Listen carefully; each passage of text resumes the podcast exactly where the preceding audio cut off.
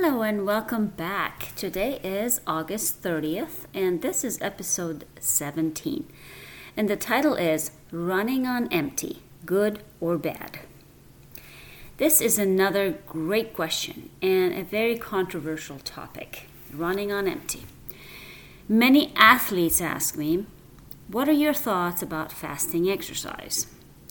Many who are trying to lose weight ask me if fasting exercise is a better way to lose weight.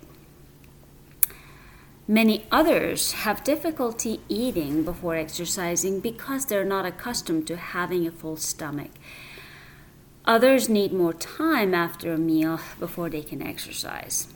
Finally, nowadays, there's also this big hype about fasting or intermittent fasting in general.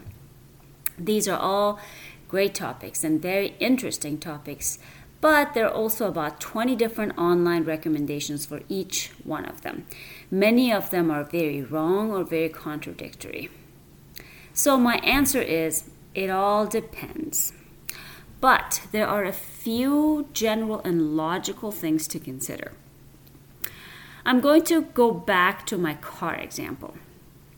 If you have the most expensive, fancy car in this world, and if you try to drive it on empty tank, no gas, what would happen? You got it. It will not go anywhere. So if you're an elite athlete and want to improve your performance every day and every time you exercise, do you think that your elite athletic body would perform better on empty with no fuel or with good, clean, optimal fuel? Here's another thought. If your tank is almost empty, your car indicator will tell you that you have X number of miles to drive before the car will stall. This is similar to your body using some of the reserves for a short period of time.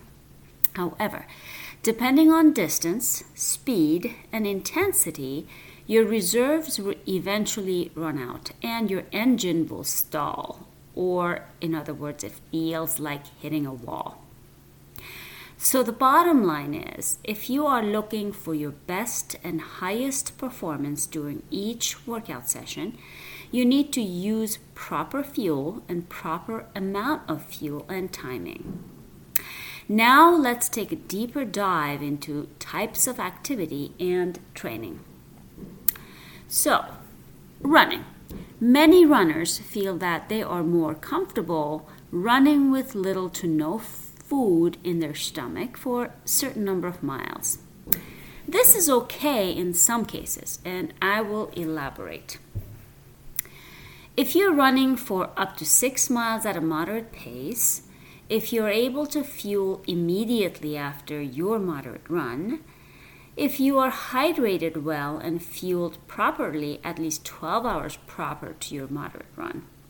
In this case, you are using your reserves like the last few drops of gasoline in your car before the indicator shows empty and your engine stalls. This changes if you are running longer than 6 miles and at a higher intensity. It is similar to having very little fuel in your tank and trying to drive 80 miles an hour on the highway to a distant location far beyond the miles your indicator shows and far beyond your gas tank can handle. You may push through and do it anyway, but I guarantee that if you did that same distance with the proper type and amount of fuel, you would feel a lot stronger and your body will experience less damage. I will experience the concept of damage in a little bit. When it comes to other types of exercise, one of which being cycling, which is one of my favorite types of exercise, is that things change drastically.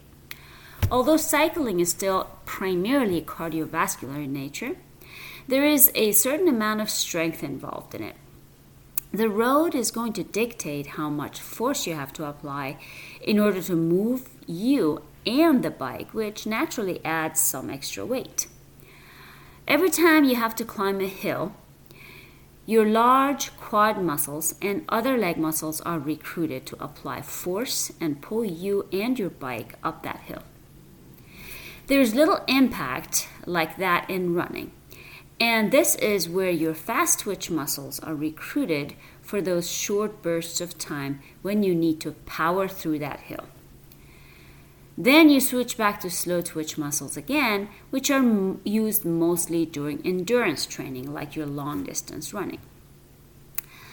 The slow twitch muscles fibers are more efficient at using oxygen to generate more adenosine triphosphate or ATP fuel for continuous extended muscle contractions over a long period of time. They fire more slowly than fast twitch muscles, hence the name, and can go for a long time before they fatigue. So they basically are an aerobic form or oxygen dependent or use oxygen. For explosive movements, you're going to need stronger, fast twitch muscles. This is also true about strength training as well as sprinting, for example. Anything explosive that needs a lot of power. So you are going to use fast twitch muscles more while you're lifting weights like bench press, deadlift, overhead press, and sprinting and stuff like that. During strength training, you're mostly using your fast twitch muscles, which use anaerobic metabolism to create fuel. They're better at generating short bursts, short bursts of strength or speed than slow muscles or uh, slow twitch muscles. However, they fatigue more quickly. This is where fueling plays an important role. If you strength train on empty, you will seriously compromise performance as well as repair and recovery. So, oxygen is your main source of energy during aerobic workouts, which is the name aerobic, using oxygen, such as running and endurance training in general. During cycling, you are mostly aerobic, except during those hill climbs where you are using fast twitch muscles more and therefore switch to an anaerobic metabolism for that period of time. During anaerobic exercise, your body requires immediate energy. Your body relies on stored energy sources rather than oxygen to fuel itself. That includes breaking down glucose. But if you're not fueled well, your body will run out of glucose stores and begins to break down muscle, which is possibly what you're trying to build while strength train, I'm guessing. I use this analogy a lot. Imagine you have a brick wall that has a few broken parts and you are trying to repair it. So you're going to need good bricks uh, to repair the damage. But if you have no bricks around, you may be forced to break down the wall next door or nearby to get your bricks. Make sense? So you're breaking down another wall to fix this one. So if you're trying to strength train, obviously your goal is to build strength through muscle building, correct? So there is a process called muscle or muscular hypertrophy. This is the process of increasing the size of the muscle cells, and it occurs through a physiological process that leads to an increased number of contractile pro- proteins, namely actin and myosin. These are proteins in the muscle cells in each muscle fiber. With the right training and proper fuel, you can catalyze this process but you have to understand the science behind it, which is so cool. This is where the damage and repair comes into the conversation.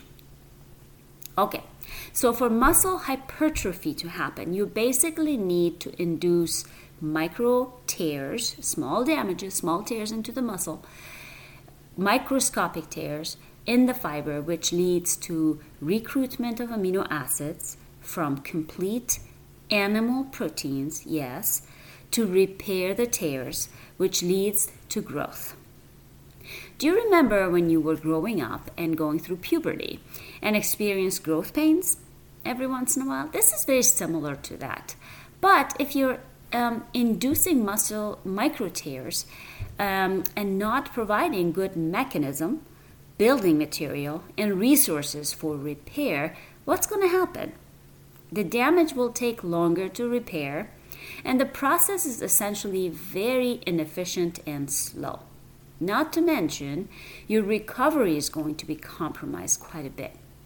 Just like youth going through puberty and growth, if they're not fed enough and well, it will stunt their growth. And essentially, uh, from poor nutrition or being malnourished, they won't grow at the same healthy rate as they should. Although we think that we stop growing at some point, there is still growth going on at a microscopic level within our muscles, in our hematopoietic system, in our immune system, skin, and so much more. We may not grow taller, unfortunate for people like myself, I wish we could, but growth and repair still needs to and does happen. So, do I recommend strength training on empty? Absolutely not. You may barely maintain muscle size and strength training on, on, on empty, but to achieve beneficial growth and gain strength, and more importantly, prevent muscle loss, especially after 50, you should pro- provide proper fuel while training for strength. Do I recommend fasting cardio? This is a topic of interest to many, but again, I can teach an entire course about this. So, for sake of time, I say, hmm, you got it. It depends. In very rare cases, I may recommend that uh, something that I call LISS, L I S S, or low intensity steady state cardio training for about 30 to 45 minutes for certain individuals and athletes for specific goals. Listen to this almost on empty. But this needs to be carefully designed and planned with specific heart rate training and tracking and zone specific training. So, not just hop on there and do fasting cardio. It really should be carefully planned if you really want to achieve your goal um, in the best, most efficient way. Now, if you fit into the last category and can't tolerate too much food in your belly before training, we need to talk. I get this a lot. In general, I work with people to train their digestive system and reset their brain to be able to fuel properly for optimal performance and better results. Finally, we come to the topic of fasting. Is it beneficial? How long fasting? And how and when? Okay, in general, I would go back to the car example. Yeah, I love cars, you get that. Would your Lamborghini run without fuel? Most likely not. Our ancestors were forced to fast from time to time, not by choice, but due to availability of food sources, the climate and the weather conditions and distance and all of that. So, if they were not able to hunt a buffalo, for example, for a while, or find vegetation and other food sources, they were forced to fast. What they did during those forced fasting periods was not heavy duty work if they could help it. They may have had to sometimes, but really they would re- carefully try to avoid it. But um, going to a type of hibernation like bears is what they tried to do. Our human ancestors, when food was scarce, limited their heavy duty activity if they could help it. Traditionally, after a successful hunting trip, they carried the animal to their village, sometimes up to 15 or 18 miles on foot, carrying the animal together, shared the meat with their village, utilized every part of the animal for different things, preserved what they could without waste or abuse. Wow, we need to help from learn from them. We need to get some help from lessons from our ancestors. So, fasting, unless absolutely necessary, is not a great approach to health. But if you want to give your digestive system a break, I recommend short intermittent fasting when you are taking a rest day. For example, once or twice a month on a rest day when you're not exercising, delay your breakfast or first meal of the day for up to four hours after rising. And try to extend your rest by sleeping a little. This will not only provide your body and your mind with a true rest period by longer sleeping or simply relaxing period, even if you can't sleep in, just chilling, relaxing, meditating in bed, just lie down, but also allows your digestive system to take a break. So, if you wake up at 5 a.m. every day, for example, sleep in until 7 or 8 on a rest day. Get up and hydrate first. Hold off eating until, say, 11 or 12. Then eat something lighter than usual. Hydration is uh, more important even during these times, during these intermittent fasting periods, so that your body also achieves a simple detox and flushing at the same time. I would recommend this only once or twice a month, maybe, and only for that length of time, not every day, not every week, and not longer than three and four hours after you wake up. And certainly not when you're exercising or training. So, what is your goal at this time? What is your training protocol? What are you trying to achieve through exercise and nutrition? Are you unsure about foods, timing, fasting, or fueling? Do you need a deeper dive and you want to learn the real science behind it? Are you a nerd like I am? you have come to the right place. Keep in mind, I have been coaching and consulting remotely for over 10 years. So, remote work is not new to me, and I have had all the tools and resources in place to do that long before COVID 19 and all of the new Zoom meetings and plans. All you need is internet and or phone. Leave the rest to me. More importantly, I will never give you a cookie cutter style that I will just throw your way like with anybody else. I will get to know you, your genetics, your unique characteristics. I will research all about you before I even attempt to make you a plan. And I will learn from you just as much as you learn from me. It's a two way road when we work together. So, do you want to take your health, fitness, training, and life in general to an entirely higher level of performance and health? Reach out. Here's how. Go to my website at www.drlaleh.com. You can also email me right from there. You can also go to my Facebook page at Dr. Laleh PhD, or best way to contact me is via email. Contact at drlaleh.com. That is contact at drlaleh.com.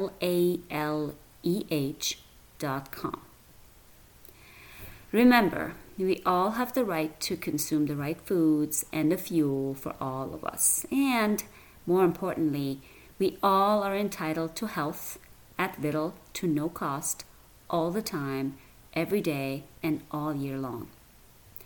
Thank you for listening this week. Stay tuned for next week's episode. Send me your burning questions. Until then, to your health and happiness.